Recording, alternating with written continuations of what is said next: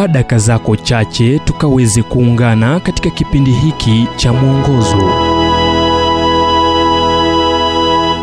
Tukaweza kuangalia tamaduni ya uongo udanganyifu na ulagai kitabu cha zakaria mlango wa 8 mstari wa 16 kinatuambia kuwa haya ndiyo mtakayotenda. Kila mtu na aseme kweli na jirani yake hukumuni kweli na hukumu ya amani malangoni mwenu tazama kamusi na utaona neno uchuku. Habari ziso kweli au sahihi. Zoezi la uchuku lilikuwa likijulikana awali kuwa uongo. Ila sasa neno uchuku ni kweli kisiasa na lisilochukiza kama neno hili la kukeketa ambalo limetumika kwa karne nyingi. Kuna baadhi ambao wameridhika kuwa hamna tena kudanganya sasa kama ilivyokuwa awali. Hata hivyo limekarabatiwa zaidi kukubalika sana na lisilo la kuchukiza zaidi. Ni kweli kuwa uongo udanganyifu na ulagai umekuwa sehemu ya historia ya mwanadamu tangia siku shetani alipowadanganya adamu na hawa kuhusu tunda lililopigwa marufuku hadi sasa. Ila kupungua kwa ukweli hasa katika nusu ya karne iliyopita kumechochea uongo na udanganyifu. Upungufu wa ukristo hupelekea kuinuka tamaduni ya utovu wa uaminifu wakati watu wengi wanatambua kuwa utovu wa uaminifu ni uchafu wa karne ya 21 ambao umetia doa ubinadamu.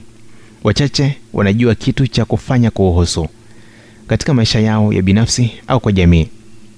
Paulo aliwaandikia waefeso akiwasihi kusema kweli kwa upendo. Tazama waefeso mlango wa 4 mstari wa 15 ili wakuwe katika ukomavu wa kiroho sidhani kama ningehitaji mpasuaji ambaye amejihusisha na udanganyifu katika chuo cha udaktari kunifanyia upasuaji au kukubali mke wangu aendeshwe na rubani ambaye amejihusisha na uongo kwa kubugia chupa tatu za pombe katika uwanja wa ndege kabla ya ndege kuondoka au hata nitoe nafasi kwa maisha yangu kile ambacho sipendi kuhusu wengine na kile mungu anachukia kujitolea kukataa kujihusisha na tamaduni ya uongo na udanganyifu ni kule kunakoupa mgongo ulimwengu na kumtazama mungu. Ni kujitolea kuliko na matokeo yale yanayofanya ndoa yako na jamii bora na ulimwengu wako salama.